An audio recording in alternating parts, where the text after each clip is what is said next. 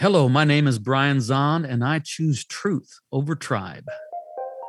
Are you tired of tribalism? I think a lot of what the left supports is satanic. The only time religious freedom is invoked is in the name of bigotry and discrimination. Are you exhausted by the culture war? If they don't like it here, they can leave. You could put half of Trump supporters into what I call the basket of deplorables. Are you suspicious of those who say Jesus endorses their political party? Is it possible to be a good Christian and also be a member of the Republican Party? And the answer is absolutely not. From certainly a biblical standpoint, Christians could not vote Democratic. We trust the lamb, not the donkey or the elephant.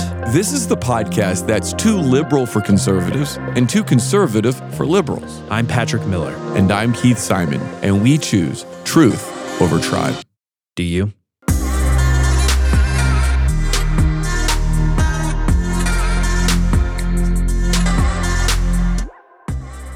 Not long ago, when people were deciding whether to attend the church that I'm a pastor at, they would ask questions about our ministry, like what we offered for kids or students. Or they would ask questions about our theological beliefs. What did we believe about baptism or the Bible? I don't get those kind of questions much anymore. Now people want to know what we think about Black Lives Matter or critical race theory or vaccines or masks.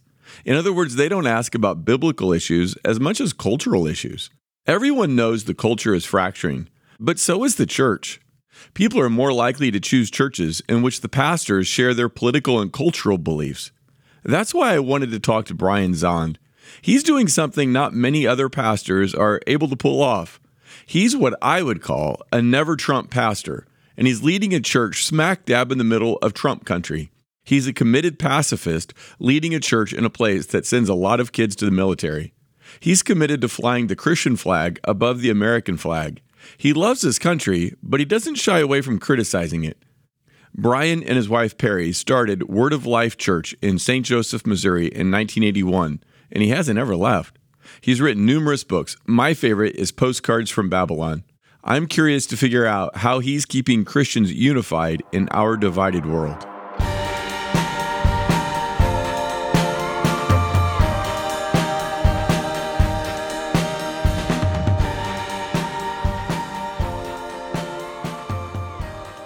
Brian Zahnd, welcome to Truth Over Tribe.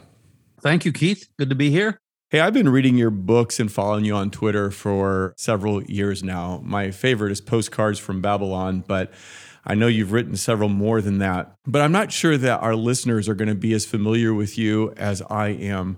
And so, as a way to kind of introduce you, I want you to describe where you live, where the church you pastor is, what the people are like. So, you're located in St. Joseph, Missouri, which is about 30 miles north of Kansas City. If you go to the Wikipedia page of St. Joseph, you'll probably find that it is the birthplace of Eminem. And the slogan there is where the Pony Express started and Jesse James ended. But we want to know more about it than that. I think it'll give us some insight as we talk further. What's St. Joseph like? Well, I don't know. We're a small Midwest city, a little under 100,000, probably 100,000 right around here. It's pretty conservative. Yeah. I suppose I would say. So, like, say in the presidential elections, it votes Republican? Yeah, it does now. I mean, it didn't used to if you go back far enough, but things have sort of changed. I think the culture wars have landed in St. Joseph and driven people towards a more Republican way of voting. Is it a patriotic part of the country? Yeah, of course it is. Yeah, sure. I mean, I have a good friend that he's a musician and he listens to my sermons and podcasts and stuff. And he texts me one day. He says, BZ, if you were in Boston, you'd be edgy. How do you get away with this in St. Joseph, Missouri? and I said, Well, who says I'm getting away with it? I want to talk about that in a moment. I think your friend has some of the same questions that I do. I knew that's what you're getting at. That's why I told that. Is St. Joseph a working class town? Oh, yeah, very much so. Very much so. Hacking houses and that sort of thing, you know. Those are the big businesses in town or manufacturing? Yeah, there's some other higher tech industries, but no, packing house, and that's the feel you should have. And what about the racial makeup? Is it a diverse area or not so much? Uh, you know, I don't have the actual demographics off the top of my head, but it's pretty white. Yeah. I would say it's about 10% probably African American, maybe a little more, about that, maybe Latino. So, you know, it's probably close to 80% white. It sounds like, if I have it right, and I've never been to St. Joseph, but I am also located in the Midwest. You are ministering, pastoring a church for a number of years in a smaller, you know, 100,000 Midwest town that is primarily working class, primarily white, very patriotic, believes in their country, loves their country, and is pretty conservative politically, at least over the last number of years. It has what people might call Trump country. My guess is that when Trump was running, you saw a lot of Make America Great Again hats, signs, and everything like that. Do I have it pretty accurate? Nailed it, Keith. You absolutely nailed it.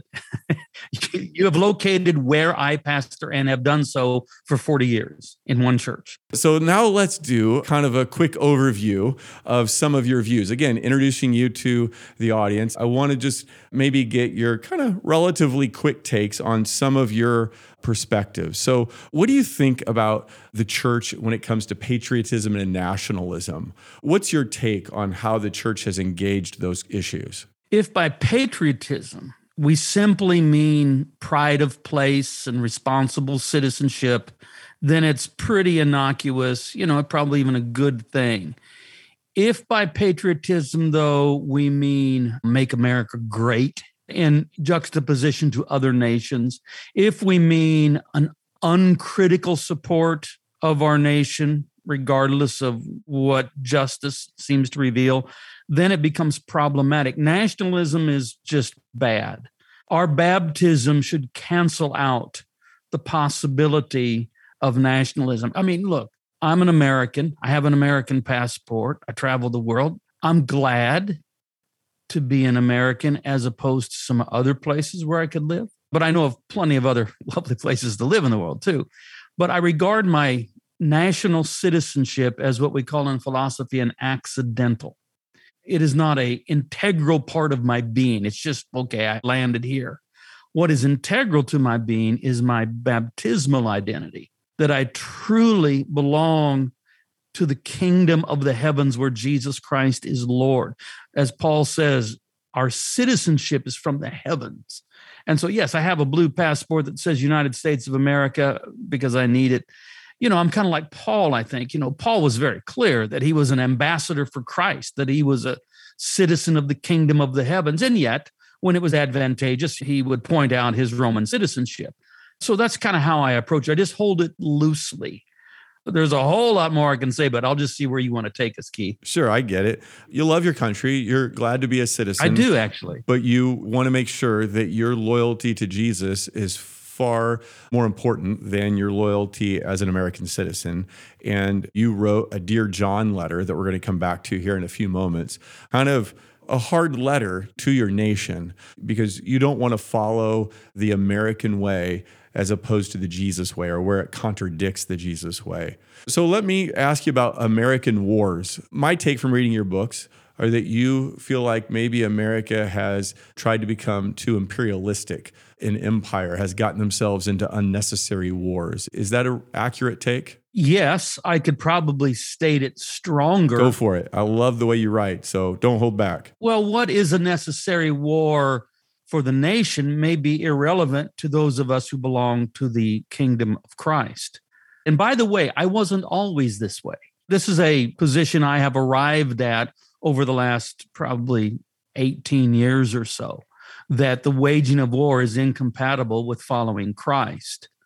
And that may sound outlandish, that may sound ridiculous, that may sound like some sort of lunatic radical fringe. Well, maybe, but it was also the almost universal position of the church for the first 300 years. I mean, you read the church fathers, they are consistent that Christians take up the cross in imitation of Christ, and therefore they cannot lay hold of the sword. And so I understand that World War II is an ethical dilemma. I get that, and I'm willing to have that discussion. Nevertheless, I do uh, still arrive at a consistent peace position because I think that's what we're called to do as we follow the Lamb. But all these other wars, I mean, what does that have to do with the kingdom of Christ? That's good. So we're trying to introduce you to people that don't know you and just give them a glimpse as to the kinds of things that you have been learning, growing in, writing books about, teaching a congregation where you live for 40 years, which is remarkable and worthy of respect in and of itself. Let's jump to partisanship. And there's been a lot of talk the last several years about evangelicals voting in such high percentages for Republican candidates. And a lot has been made about the way evangelicals supported former President Trump. But really, the numbers weren't that different than the evangelicals supporting Mitt Romney or George W. Bush or others. So, do you think that? Evangelical Christians, Bible believing, Jesus loving Christians have been co opted by the Republican Party? Yes. yes, I do. Um, you know, the evangelical church in America entered the political world circa 1980, as far as being a partisan, with stunning naivete. And they just immediately bought into the idea that God's purposes could only come about through the elephants. You know, if we can just get enough elephants in Congress, get an elephant in the White House, you know, get enough elephants governing the states, then, you know, the purposes of God can be brought to pass. I just find that just terribly naive. And I don't think it has helped us at all because once the church becomes a partisan of a particular political party, and no political party can bring about the kingdom of God because God has his own politics and they are brought about through Christ. I mean, when we say kingdom of God, we might as well say the politics of God. And there is no easy alignment with the kingdom of Christ and Democratic or Republican politics. But once a church or a movement within the wider church becomes a political partisan, what they do is they become a tool to one side and an enemy to another and prophetic to none. By the way, I've never self identified as an evangelical. That's never been a way that I've used to describe who I am as a follower of Christ, but so be it, I may, you know, be regarded as belonging to that version or that expression of the Christian faith. When I'm critical of evangelicals in general being co opted and becoming the de facto religious wing of the Republican Party, the culture wars are so embedded, so volatile that people hear that as me simply saying I'm a Democrat. I am not. If I'm a Democrat, the Democrats are in trouble because I am purposely dispassionate about partisan politics. I mean, I will tell you, because I just feel like just telling you the truth. I don't even know who's listening to this. It doesn't matter to me. I for many, many years in presidential politics would vote for Bob Dylan. I voted for Wendell Berry. One year I voted for Treebeard, even though I don't think he actually qualifies. But anyway, I think that would be awesome. He's old enough, though, right? I mean, he's, he's over 35. And he likes trees. And my reason for doing so is I mean, I would go to the polls and I would vote generally in local elections. But when it came to the presidential, I would write in I think I wrote in my dad one year. So my reason for doing that is I did not want my vote for a presidential candidate to be uh, misconstrued as an authorization on my behalf for someone to wage war in the name of my vote. Because so much of the time we're voting for the, as we say, commander in chief. And so I just tried to stay out of that. So that wouldn't be a Democrat now, would it? I mean, voting for Treebeard. But here's where I'm going to be real honest. I will say that the last two elections, I voted against the Republican candidate. That involved casting my ballot for the one that had the best chance of defeating this Republican candidate, which would mean a Democrat, but still you would be going down the wrong path to say, oh, see, I told you BZ's a Democrat. No, I was just so appalled by what Donald Trump was doing to the witness of the evangelical church that I just didn't want him to have any more power or presence. And so I was voting against the candidate. So now, see, I'm just on record. My larger point is I can look right in this camera and tell you that I am truthfully, totally nonpartisan. I just have no allegiance to the elephants or the donkeys. All of my allegiance is pledged to the lamb. Now, that may sound like a little preacher line or something that I would put in my books, which I have, but it's also true. I love it. I don't want to leave you hanging out there, so I don't mind sharing this. I've shared it here before, but the last two presidential elections, I did it a little different than you. I chose not to vote for either candidate. I voted for Kanye in the last one. I think that wasn't too far after he had Jesus Is King had come out, and I was a big fan. So I voted Kanye, just like maybe you voted for Treebeard or some of the others, Bob Dylan. So I understand kind of the process, at least a little bit of what you're thinking there.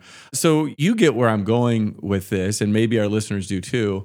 You're a pastor trying to lead a congregation of a bunch of people who want to follow Jesus Mhm. or who are at different points along the line of trying to follow Jesus. And you're trying to be a witness, a light for Jesus in St. Joseph, Missouri, a city that's Midwestern, working class, patriotic, conservative. This is not San Francisco, okay? No, no, no. Your message would play really differently, like your friend told you in Boston or San Francisco on the coast, or even in a big Right. city like Kansas City that's just south of you a little ways. But that's not where you are. So, you know the question how in the world does a pastor like you actually function, actually lead a congregation of a bunch of Christians who probably voted for Trump? I would say, you know, of course, I don't know and I'm not interested in knowing, but I would say that our congregation probably went 60% Trump, but that's just me guessing. And you're out of sync with them to some extent. And not just the election, but even your view of wars. And Right. you probably have people in your church who've served in wars and their kids have served in wars and they've lost parents dying in wars. We've always had military people in our church. So, how do you do it? How do I do it? Well, first of all, you pastor for 40 years, one congregation. And, you know, over time, you actually do build up some credibility. And I think the congregation understands. I mean, they really believe me when I say what I really care about is Jesus and the kingdom. I, I heard a critic say the other day, I mean, it was secondhand. Someone told me, said they, A critic of you. they said BZ is a one trick pony. He only talks about Jesus and the kingdom of God. To which I said, one, that's two tricks. And two, yes, I'm here for it. That's pretty much, they nailed it. I think the congregation trusts me that my interest, my allegiance is sincerely towards only the kingdom of Christ. I don't know how we've done it exactly. I couldn't tell you necessarily. But what has occurred at Word of Life Church is the creation of what I would call a culture of kindness. I've never said this to our church, I've never talked about it. Thing about culture is culture is what you do instinctively. You know, you don't teach culture, you just sort of you're formed by it. It's what makes you feel at home if you're in your own culture. And the culture at Word of Life Church is a culture of kindness. That is, you can hold any reasonable political position at Word of Life Church as long as you're not an ass about it, as long as you're not cruel and mean and demeaning to others about it. At Word of Life, you can be a Trumper or you can be a Bernie Sanders supporter. We have those. And they kind of are aware of one another, but they understand that what is out of bounds is to be demeaning and to be cruel and to be mocking uh, of those that don't share your political opinion. I know that's maybe fairly rare in our particular climate in America these days in 2022, but we've been able to pull it off at Word of Life. Well, I really respect it because uh, so many places the churches are fracturing and they're unable to pull it off. Yeah, and the churches are becoming monoliths. They're just Yes. all blue or all red. Yeah, and I don't think that's right. So you've been able to do what we want to do, and that is put truth, Jesus, over tribe, so that you have people who can vote Republican, vote Democrat, be patriotic, be Christian nonviolence like yourself, or be in all these different positions, but let Jesus bring you together so that you're people inside the church who may not be friends outside the church, may not vote the same way, may not have the same socioeconomic background, but Jesus draws you together. And I think that's a cool story. And I don't think we should pass over it too quickly. I think it should be celebrated because there's a lot of people who could learn from it. One of the things I've noticed, I'm a pastor of a church too, and one of the things that I've noticed is that the kinds of issues that people bring to me have changed over the last several years. Have you noticed that people's questions have changed from being more biblical to more cultural, less theological? You know, what do you think about baptism or what do you think about sign gifts or God's sovereignty and more things like, well, what do you think about Black Lives Matter or the Me Too movement or those kinds of issues? Have you seen that shift? Yes and no. Yes, I've seen it in the wider culture. I know that's an issue in churches.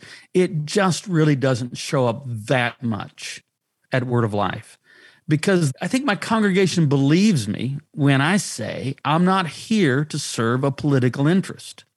I am not covertly smuggling in something to aid one side or the other Democrats, Republicans, progressives, conservatives. And so I think they just know that that isn't going to work with me, that I'm not going to talk about that as a partisan. I did post a picture of me wearing a Black Lives Matter t shirt not long after the death of George Floyd on Instagram, and it irritated some people and they came to me in the church and i said well you can talk to me but and then i named about five or six of our african american members i said they actually told me how much it encouraged them and how happy it made them how comforting it was.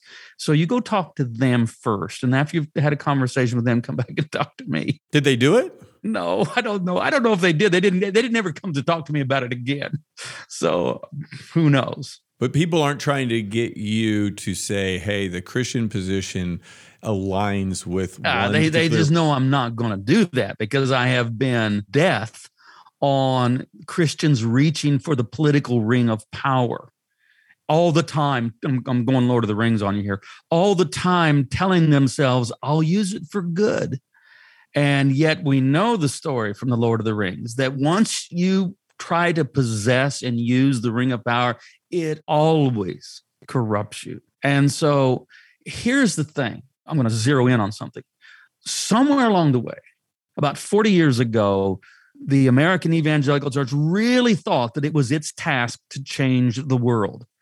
And it's been a disaster. When you think that your task is to change the world, then the seduction of the ring of power, or let's say Caesar's sword, that is the means of political coercion becomes almost irresistible and it will corrupt the faith. I mean, contrary to what I know is such popular rhetoric, the church is not called to change the world. It's called to be the world as already transformed by Christ.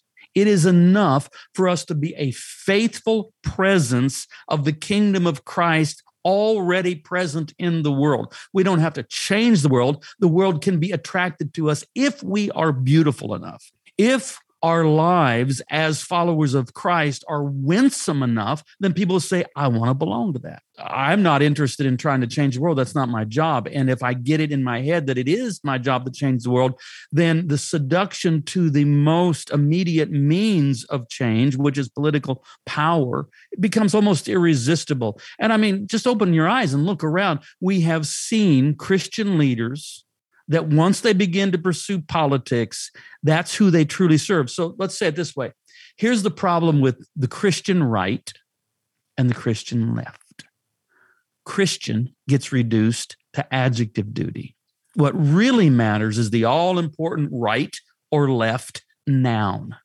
I mean, look, both progressives and conservatives can try to attract Jesus or drag in Jesus as a pitchman for their political position but that is an abuse. Jesus is not going to endorse Republicans or Democrats because, quite frankly, Jesus is Lord. He's not running for office. And God isn't raising up, you know, Donald Trump or Barack Obama or whoever you want to name. What God has raised up is Jesus Christ from the dead. And Jesus is the savior of the world. And if the world's going to be saved, that's Jesus' job to save it. Our job as the baptized is simply to belong to that part of the world already confessing that Jesus is Lord and living uncoercively under his lordship. So I say it this way the kingdom of Christ, I'm getting all wound up here, Keith. The kingdom of Christ is without coercion. This is why I want people to hear. The kingdom of Christ is without coercion, political or otherwise. We persuade by love, witness, spirit, reason, rhetoric, if need be, martyrdom, but never by force. I mean, the church just is not present in the world to force people to live a certain way or to adopt a particular politics. That is not our role. We are witnesses. We are martyrs. We are those that just live lives that are to be the sweet fragrance of Christ that can attract those that are looking for something other because that's what the kingdom of God is. It is an alternative society to the world as it is, be it left, right, progressive, conservative, Democrat, Republican, elephants, donkeys. Okay, there's so much to unpack there. And I appreciate your passion. And I think in all your books, you have a great writing style. I love reading them because you're always interesting. You say things in a provocative way that gets your attention. So I'm on the same page with you on this idea that Jesus doesn't want to run for president. That would be a demotion to him, right? He's not interested in a four year term. He's the king of the universe and he's there for eternity. So 100% with you on that. And if I hear you right, you're not saying, hey, the church isn't about to change the world or shouldn't be trying to change the world because that's God's job. You probably agree with that. But I think what you're saying more is that instead of trying to change the world and therefore grasping at power, the ring of power, Instead, what we do is faithfully live out our lives in a community shaped probably by the Sermon on the Mount, shaped by the Beatitudes, shaped by a love for enemy and neighbor, and allow God to draw people to us, to draw people to Him, to draw people into this magnetic community. And, and I'm, I'm down with all that. I think all that's great. But when you start talking about, hey, Christians should just be over here and loving Jesus and following Jesus, the thing I can't figure out for myself, so I'm just going to ask you, maybe you've got it figured out, is where does justice come into play? Because I think as Christians, when I read the Old Testament prophets, we need to care about justice. We need to care about the weak and the vulnerable. And Jesus cared about the lepers and he cared about those in prison. And the Old Testament prophets call us to care about economic justice and, of course, racial justice. And so, are we going to ignore those issues? Yeah, I'm not talking about ignoring them. And I'm not advocating for what is called quietism. But let me just finish one thing because I want to get your opinion on it. Once we start going down that road of working for justice, then unfortunately, we get labeled Republican, Democrat, conservative, progressive. Yeah. Whether it's for pro-life or pro-racial justice or you know what all those are, we start getting labeled. So, are you for sitting it out? You said no, you're not for quietism or sitting it out. I'm for being a prophetic witness. I personally will not be involved in any kind of partisanship. And the political process itself, I'll be a witness. I will, in the name of Christ, in the light of Christ, ethics formed by the revelation of Christ, will talk about what I believe is faithful and what is true and what is just. But I'm just not interested in pursuing a political means of bringing this to pass. Others may. I simply won't do that. I mean, I've been invited to the National Prayer Breakfast for 30 years, I would never go. Okay, I'm going to push on Stay that. as far away from that as I can. Breakfast with Caesar strikes me as a bad idea every time. And one of the reasons is I don't trust myself. You have to understand, Frodo, I would use the ring out of a motive to do good, but I know what it would do to me. Right. If it can corrupt Frodo and Samwise Gamgee, I'm sure you too, and me too. So I'm with you. But let's go back to the civil rights movement. And Dr. King and others are marching, and it's a justice issue, but they're going to talk to Lyndon Johnson and they're trying to pass legislation that became the Voting Rights Act, the Civil Rights Act of the late 60s. Are you telling me that could we take you and put you back at that time, you fully formed now and all your beliefs, you would say, I can't be a part of those things? because those are politics and I stay out of politics. I could see myself marching. I could see myself wearing a Black Lives Matter t shirt because I do and I have. Aren't those political?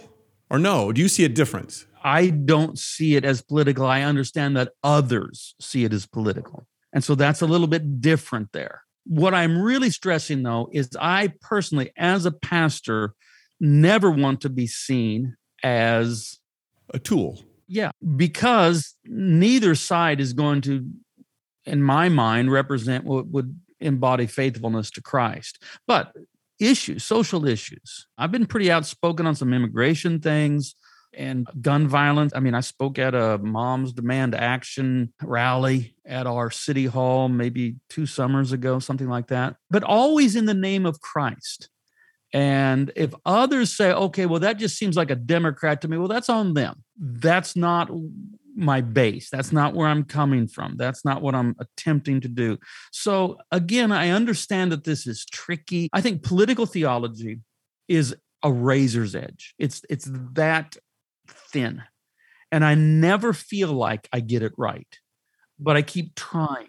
Well, I'm glad to hear that because I don't feel that way either. But I think political theology is the most difficult thing to get right because I'm always trying to navigate those tricky waters of not being seduced into quietism and yet not becoming a political partisan.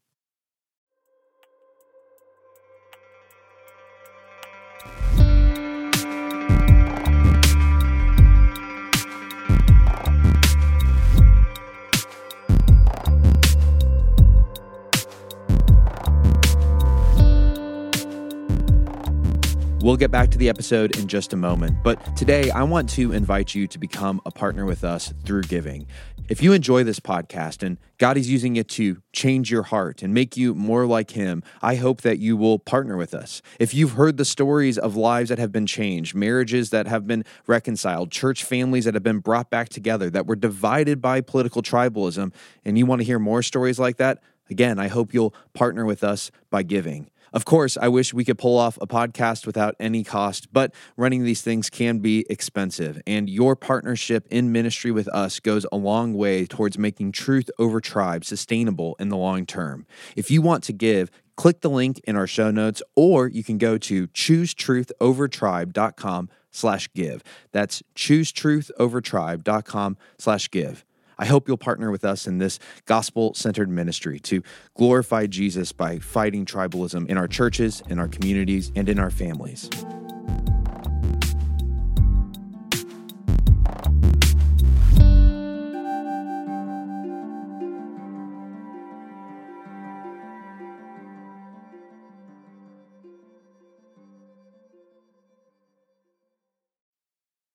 So let's go back a little bit because when I read your story, I've read it a couple times. You once were what today would make you uncomfortable. In other words, what we're hearing now is not where you were. If somebody's listening to this and thinks, oh, BZ's always been just kind of a left of center dude. No. You changed over the years. You grew up in the area you live in now. Your dad was a judge. You respected him a lot. You were what you now are uncomfortable with. So tell us, how did you change? What part of your life was that in? And what led to that change? It was fairly dramatic. And it happened in 2000 for a lot of things. I mean, I look back on my life and I think everything happened in 2004 as far as just a spiritual crisis resolution breakthrough happened in that year. And I began to see the kingdom of Christ as something real. And I began to understand that America was just the latest in a long line of empires.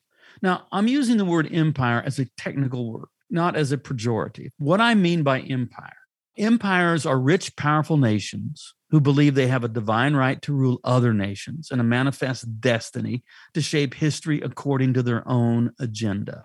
God loves nations. I read my Bible, I see God loves the diversity, the language, culture, ethnicity of nations. What God is opposed to consistently, Genesis to Revelation, is empire. That is, these arrogant superpowers that think they have a right to rule the world. They have a manifest destiny to shape history because what empires claim for themselves, God has promised to his son Jesus. So there was this crucial moment. I don't tell this in Postcards from Babylon, although this story shows up in the book uh, Farewell to Mars, I believe it was 2004. Bush was running for reelection. Cheney was his vice president.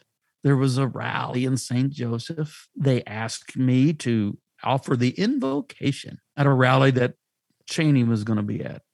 I didn't immediately say yes, but eventually I did say yes.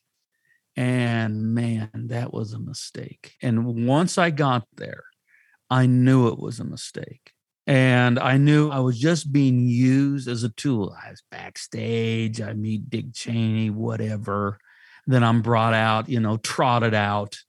I mean, I understood what was happening. Okay, I'm here as the pastor of the largest church in the city to tacitly indicate that God is on the side of the Republican Party. This was 18 years ago.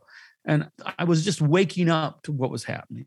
And it came time for me to pray. And I had a prayer written out. I went to the podium, didn't pray that prayer, just kind of bowed my head. I was silent for a while. And I know they were thinking, come on, Zahnd, get on with it. and I was praying silently, saying, Lord, forgive me. for even being here. I'll never do this again. And then I prayed a very innocuous, sort of vague prayer and literally walked off the stage. I wasn't supposed to do that. I just walked out of the building, got in my car, and left and thought, I am never going to do that again. I'm just going to stay as far away as that I can. Now, you know, I've written books and I talk about this now, and I have a very established position, more or less, about the role of the church. But this was 18 years ago. And remember, I'm just a Jesus freak, charismatic. I encountered Christ as a teenager, leading the church, pastoring a church by the time I'm 22. And the Jesus movement, charismatic movement, was really completely apolitical. It began to change in the 1980s with Jerry Falwell, with Pat Robertson, and that bunch.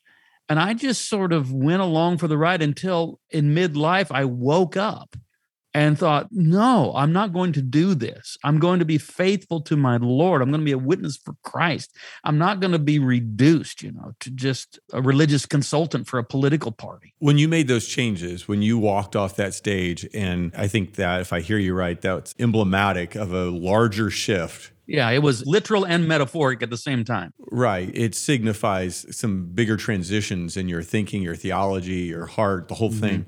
But when you walked off that stage and made these changes, did it cost you some friends? Did it cost you at church? What were the costs? It cost me a thousand people. Wow. Immediately just walked out or? No, over a period of several years. That incident was probably not perceived as significant as it was for me. But the big change cost you. It was as I in in my sermons and my preaching, teaching, leading, as I began to challenge the idea that there was some sort of easy, comfortable relationship between the interests of the kingdom of Christ and the American agenda. And as I began to be critical of the religious right and of waging war as being incompatible with Christian ethics, there were other changes I was making during that time, but I could have brought people along. That was the big issue. I'm sure glad that we made those moves in 2004, 5, 6, 7. It seemed very hard then. And I thought, I'm doing this at the worst time. Well, today it's amplified tenfold. And so I really have sympathy, deep compassion for the pastor who is trying to make the kinds of changes today that I began making 18 years ago, because it's just so much more toxic, angry, polarized, volatile. When you lost those thousand people, just curious, did others come back? Did they come back or others come back? Or was this a permanent change in the structure of the church? Very few came back, hardly any. You've already alluded. I'm in a town of 70 some thousand people, is the official population. A thousand's a lot of people. well, what it means is if you go anywhere, you see them. Absolutely. You go to the grocery store, you see them. And these were not nameless masses. These were your friends.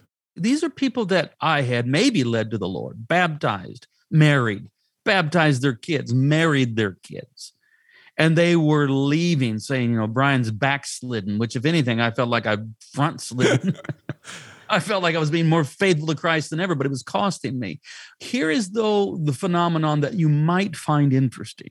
I was late 40s into my 50s when this was happening. We had the phenomenon of people my age or maybe a little older leaving and their adult children staying saying, Mom and Dad, you can leave if you want, but we're not leaving because it's a church like this actually that is keeping us in the faith. Because some of this is generational, right? I mean, it's not completely generational, but some is. I know it's been talked about, but the alignment of American evangelicals, white evangelicals, older white evangelicals, with the Republican Party as manifest in Donald Trump has led to a mass exodus of people under 40, people in their 30s, people in their 20s. They are repulsed by it, and rightly so. They want to have nothing to do with it. So you think of Franklin Graham, son of Billy Graham.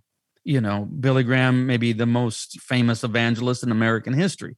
And then Franklin, his son, who would want to be known as an evangelist for Christ. And yet, among a younger generation, he would be among the most influential in moving people out of the church and out of Christianity. That kind of posture of just being a apologist for Donald Trump drives younger people not only out of the church but sometimes very often right out of Christian faith. Franklin Graham is a great example because he seems like a mixed bag. In other words, he has been very partisan and loyal to former President Trump. At the same time, he leads an organization that has made real differences overseas in the vulnerable and the poor. We've worked with him you know, Word of Life Church, we've done a lot with Samaritan's Purse over the years. We have too. And, and so it shows that everybody's kind of a mixed bag and nobody's all bad or all good. And I'm wondering if your history, your personal history of once being what you are now uncomfortable with, gives you empathy for people who are where you are, or even like somebody like Franklin Graham. Yes. The average person in the pew just trying to make it through life and trying to follow Jesus. I'm not interested in trying to, in any way, reprove them, rebuke them for getting their Christian faith tangled up with Republican politics. That being said, with leaders, again, I'm going to give you a Lord of the Rings line a wizard should know better. and leaders, on the other hand, they should know better. And so my gentleness towards the sheep is not the same as towards the shepherds. And I can be fairly harsh with those who I think are simply making a bid for power and betraying fidelity to Christ for the sake of being close to the halls of power. I think that's reprehensible. So you mentioned earlier how older Americans, I think it's the way you said it, have more loyalty to political tribes. In your area, that happens to be Republicanism. I'm curious because you also talked about the empire and how the empire often sets themselves up as being opposed to God because the empire wants the same thing that King Jesus does. I think it's easier to, if you went back to Babylon, the empire, which the book of Daniel and Ezekiel partly written in this time, it would be easier to follow Christ in my mind back then. I mean, I know I'm being anachronistic and imposing Christian values back then because Babylon was completely opposed to the things of God. It was overtly pagan. Where it has, through civil religion or genuine religion, been closer to God and has more Christian motifs, theology woven through it. I'm not saying that America was a Christian nation or anything right. like that. It seems like we don't expect Babylon to be friendly to faith, right. but we do kind of expect our country because it once was friendlier to faith. So, do you find nostalgia kind of hurts Christians in this area, like longing for some day in the past that Christianity was more respected? Longing for a mythical past. This is just what we've inherited from the whole Constantinian catastrophe that occurred, what, 16 centuries ago? Can you kind of explain a little bit of who Constantine is? Okay, so Constantine is the first Christian emperor of the Roman Empire. And the legend, and I regard it as little more than that, Eusebius tells us this story. He says the story is like this You have these two generals that are involved in a civil war contending for the imperial purple, and there's a definitive battle that's about to break out the battle for the Milvian Bridge. I think that was maybe 312. And as the legend goes, Constantine has a vision. Understand, Constantine had a Christian mother, Helena, who I think was a genuine Christian, and he had a pagan father who was a general. He always lived in that tension between his peaceable Christian mother and his pagan general father. But the legend goes that he saw a vision of a cross in the heavens with these words In this sign you shall conquer. Of course, conquer being a euphemism for kill. And so the Christian symbol of the cross was affixed to the weapons of war of Constantine's army, and they prevail in the Battle of the Milvian Bridge. And in short order, he becomes emperor. And then he begins to give favored status to Christianity, and eventually, with the Edict of Milan, puts it on track to become the state religion of the Roman Empire. Now, that was a mistake. The church should have never gone along with that, but it was an inevitable mistake. I really don't know how in the early fourth century the church could have seen this for what it was. I just think the church had to make that mistake. But having made the mistake, it doesn't have to continue to make it now 16 centuries later. The mistake is joining church power and political power, state power, right? See, early Christians were not persecuted for what we think of as religious reasons the Roman Empire had more or less religious freedom. They kind of had to offer that, or it would have been ungovernable. What they didn't allow was for any rival to the Roman emperor. So we say Jesus is Lord today. You know, it's a little slogan. It sounds kind of pious and all of that. You have to understand how provocative that was. Lord was an actual imperial title granted to the emperor by the Roman Senate. And so Caesar is Lord was official imperial law, I guess you could say it that way. And so when Christians are saying Jesus is Lord, they are also saying by implication Caesar is not. And this is viewed as very dangerous, very subversive. And this is why periodically the Christians were persecuted for what would be understood more as political reasons than religious reasons. Well, but now you have a Christian emperor.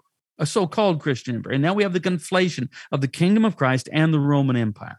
And so, what do you do with Jesus? You're going to say he's Lord, but can he really be Lord? Because now we have Caesar, we have a Christian emperor. So, in effect, Jesus gets demoted to the secretary of afterlife affairs.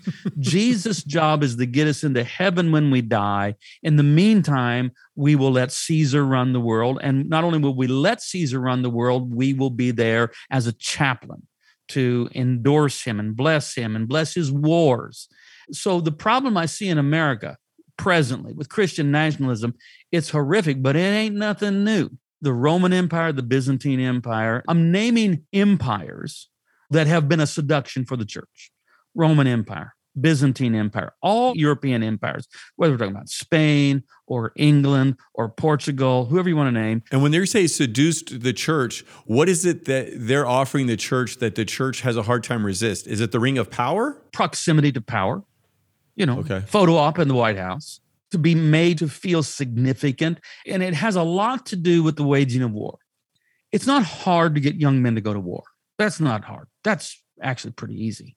When you go to war, you need to convince mom and dad that if Johnny comes home in a flag draped casket, he has been on God's side and that he is righteous in this war. And so what the empire needs the church to do is to act as a chaplain and to ensure everybody that God is on our side. Gott mit uns. Nazi Germany was very religious and it employed Christian language and iconography to do this. And so, right there on their belt buckles, you know, God with us. From our vantage point of 80 years later, we look on the rise of Nazi Germany and we know that it ends in death camps. We know it ends in Auschwitz. But look, the 18 year old or just the common Lutheran in Berlin, they are being told by church leaders, by Protestant church leaders, evangelical Germans, that God is raising up Hitler and God is on our side and God is committed to making Germany great again. And that's how bad that thing can go. That's how awful it can become. I'm not saying that that's what's going to happen in the United States. I'm not saying that's not what's going to happen. I'm just saying that once we get seduced toward that, all bets are off as to when we're going to find the brakes to pull away from atrocities. So let me throw in this real quick.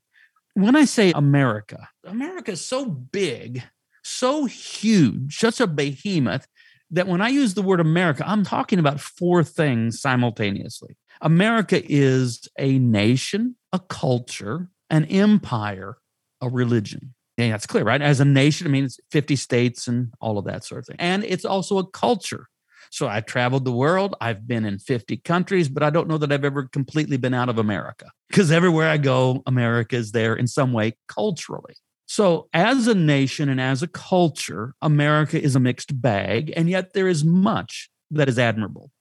There is much that is inspirational. There is much that is worthy of legitimate celebration. Okay. Then you have America as empire. You've already heard what I think about that. It becomes a rival to the kingdom of Christ. It's hubris that an empire is not content to be a nation among others. It has to be number one, the best, the greatest, all of that.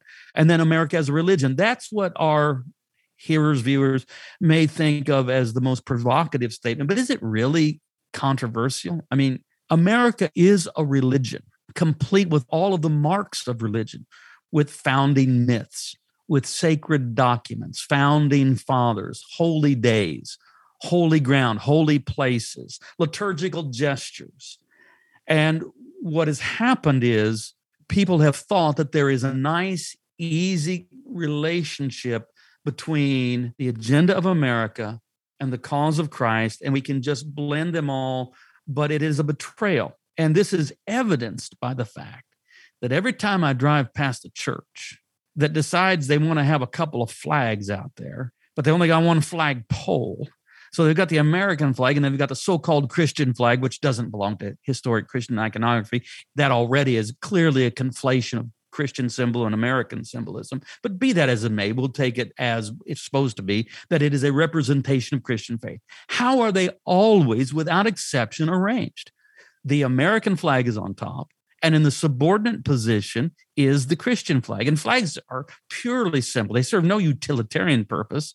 And so, what is the message? The message is that our first allegiance is to America, and our second allegiance is to Christ. I mean, it's a moment of unintended truth telling on the church lawn. And people say, oh, it doesn't mean that. I say, well, then just reverse them and see what happens. Just reverse them, see what happens. And I had a pastor tell me, he said, well, you can't do that. That's illegal. I said, no, it's not. And so what if it was? Are you going to seek first the kingdom of God or are you going to seek first the kingdom of America? Sometimes you have to make some choices. You set me up to ask you about this time that you went into a private Christian school to pray on the National Day of Prayer. You've already expressed your reservations about participating in the National Day of Prayer, but the way you tell the story, you thought, uh, you know, it's just easier to do it. And we've all been there where we get ourselves in a situation where we'd rather not be in. But you show up to this private Christian school to pray on the National Day of Prayer. Can you tell us what you experienced that day? All of the students, high school students, a couple hundred, are in the gymnasium. I'm there standing next to the superintendent. The superintendent kind of knows where I'm coming from, but nevertheless, I've been invited to do some things on prayer. And they decide, okay, it's the National Day of Prayer. We'll have two liturgical acts. First, we'll say the Pledge of Allegiance. Following that, we will recite the Lord's Prayer. Well, the Pledge of Allegiance comes off without a hitch. Everybody knows it and they put their hand over their heart and they recite the Pledge of Allegiance. Then comes the Lord's Prayer because it's the National Day of Prayer. And this is a private Christian school. This is an evangelical private Christian school. This is not a public school. This is a Christian school. So, how'd the Lord's Prayer go? It was a disaster. They don't know it. And so, what they said was okay, so they sent out a student, they gave a student a Bible. They find it, you know, it's in Matthew 6 and he's going to read part of it and then they're going to repeat after him. And it was just so clunky and it didn't work because it's kind of evangelical so they're not really practitioners of liturgy per se at least christian liturgy and that's what i said. I said it's not that you guys don't really believe in liturgy it's you don't believe in christian liturgy. Your american liturgy you have down perfect. Your christian liturgy seems to be foreign to these students. What was his reaction kind of hang his head and go, Yeah, you might have a point. He didn't think it was probably funny as you and I do right now. I didn't think it was funny at the time. I tell it in such a way that it seems a little funny now. No, I understand. I mean, you're trying to make the broader point you were making earlier that somehow we've put the American flag or the Pledge of Allegiance over the Christian flag, the Lord's Prayer, that we've inverted our values and highlighted and emphasized our national kingdom as opposed to our allegiance in the Christian kingdom there's just a couple more things I want to discuss with you because I really want you to share about your Dear John letter.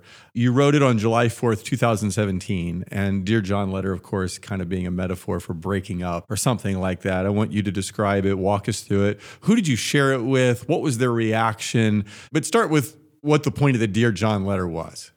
I just, I'm always troubled as I see religious devotion by Christians given to America. And so, because I'm rather fearless when I feel like I need to be, I simply wrote this and posted it as a blog. I have to tell you, it caused me no trouble with my church, but I think it was fairly well written you don't have to buy my book to find this. If you just Google Zahnd, Letter to America, whatever, you'll find it. So you just posted. I thought maybe you'd read it to your church. I wasn't sure, but it sounds like by the time you posted it, probably everybody that you cared about already knew where you stood. The letter is respectful. And I want to say, I love America. I remember that I say early in the letter, I say, I love you, America, but not like that. I don't know if that's the name of the blog post, but that line's in there that I do love America, but not like I love Jesus not like I love the kingdom of God. I mean, it's my home. And as I said, legitimately, there's much about American nation and culture that is worthy of admiration and celebration. And so, you know, is the nation that gave us baseball, blues, Bob Dylan. America's contribution to arts and science is significant and good.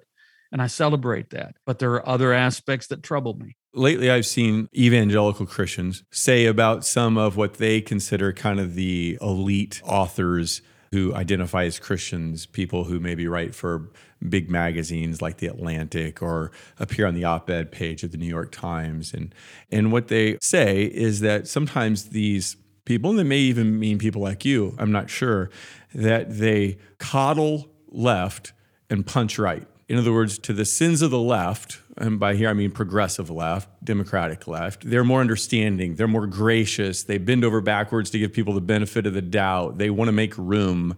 They coddle, as their language, coddle left, but critique, punch, point out the faults, are harder on the sins of the right. Do you think that would be a fair critique of you? I think there is something to that. Do you coddle left, punch right? Is that due to your location? Other people will have to decide whether I do that.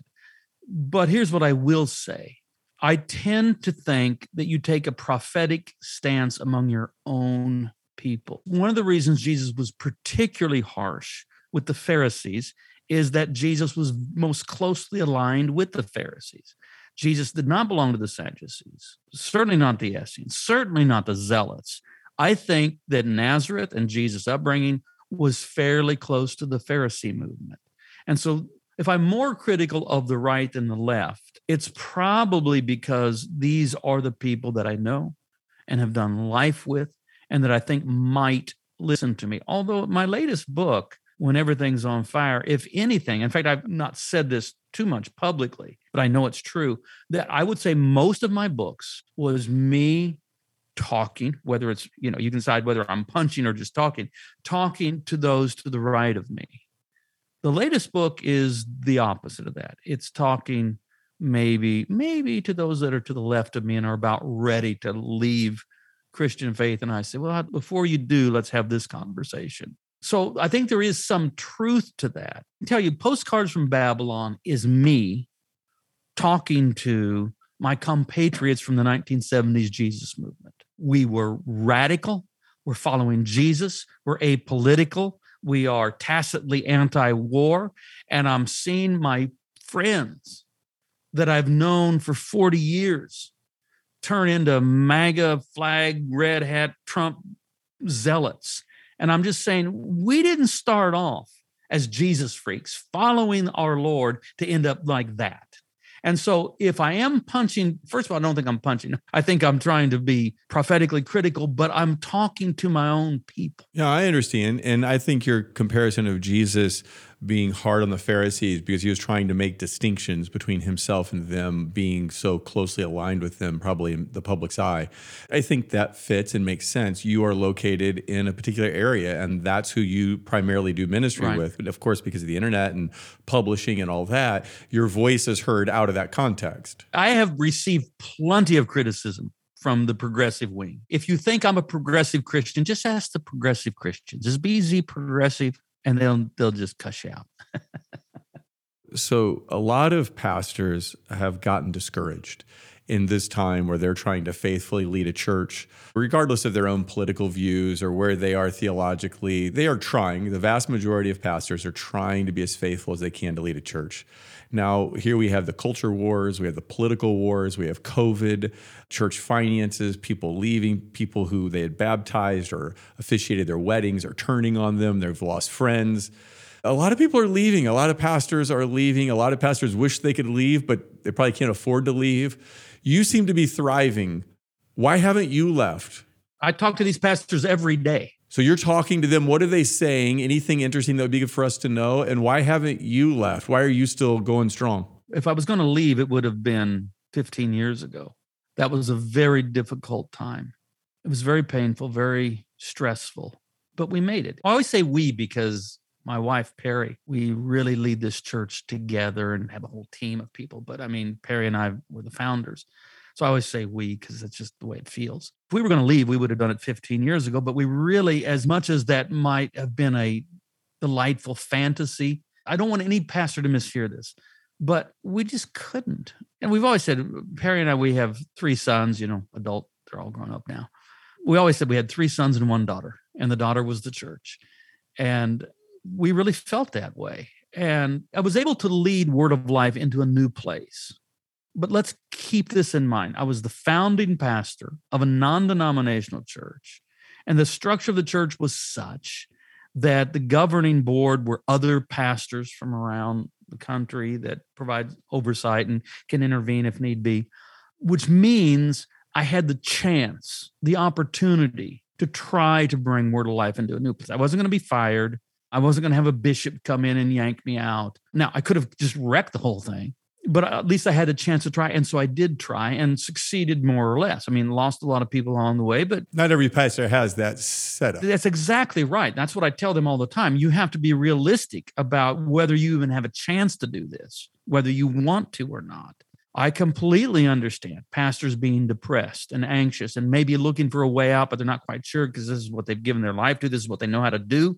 You know, they didn't train to become a lawyer or whatever. They're trained to be a pastor, and it's becoming almost impossible. I would not hit these issues head on by name, but you can address them elliptically by do a series out of Daniel, you know, preach out of First Peter or something, and you don't bring a direct criticism of the American empire. You draw the dots, and maybe some people say, I think America's kind of like Babylon. It's kind of like the Roman Empire kind of. And either they see it or they don't.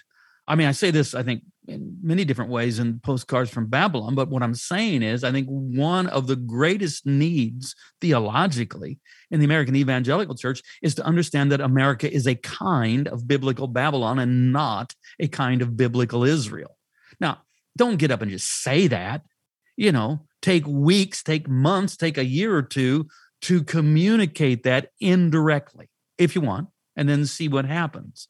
But I am not about to condemn any pastor for not just, you know, charging in there and saying, you know, this civil religion is idolatrous. It is, but what's the point of just blowing the whole thing up? Let's try to bring people along wisely and gently. That's what we should be attempting to do. We have had, I can count them if I sat down and worked at it long enough. We've had four or five pastors from around the country leave the ministry and move to St. Joseph. And St. Joseph is not like a destination that people pick to go live their lives. And yet they have moved here because of word of life, because they thought, okay, here's a congregation we can be a part of, feel like we can trust, feel like we can find a healing here. And so I'm glad that we've been able to do that, but I'm sad that that kind of thing needs to be done so much in our current environment. Well, I respect your longevity as a pastor in one location, in one church, loving the people, serving the people. We do love the people. I know you do. And if you read your books, you pick that up, but you're talking to you even more so. So we've talked a lot about Postcards from Babylon. We also have referred to Farewell to Mars, which is a book on nonviolence, war. We alluded to that a little bit earlier. Both those books I think are excellent. If people were going to pick up one other book of yours, so of the ones that you either have out or you said one will be released before too long, is there another book that people might want to get introduced? I'm going to mention two real quick. Go for it. The latest book is When Everything's on Fire. And it's really me talking to the phenomenon that is called deconstruction. Not my favorite term, but I understand the reality of it. I'm proud of that book. Probably the most popular book I've written is Sinners in the Hands of a Loving God. Okay. So those are a couple books, and you're active on Twitter. I know that, and so people can follow you there. What's your handle there? Brian Zahnd is my name. You know, if you want to find my stuff, just Google Brian Zahnd, and you'll find it because it's a very unique name. You'll also find plenty of critics on YouTube that, for some reason, can go hours on end about how I'm a heretic.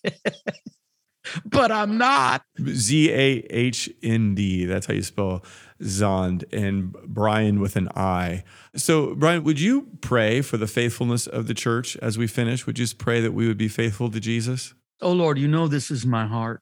This is my cry. Lord, that your church would pledge allegiance to Christ alone.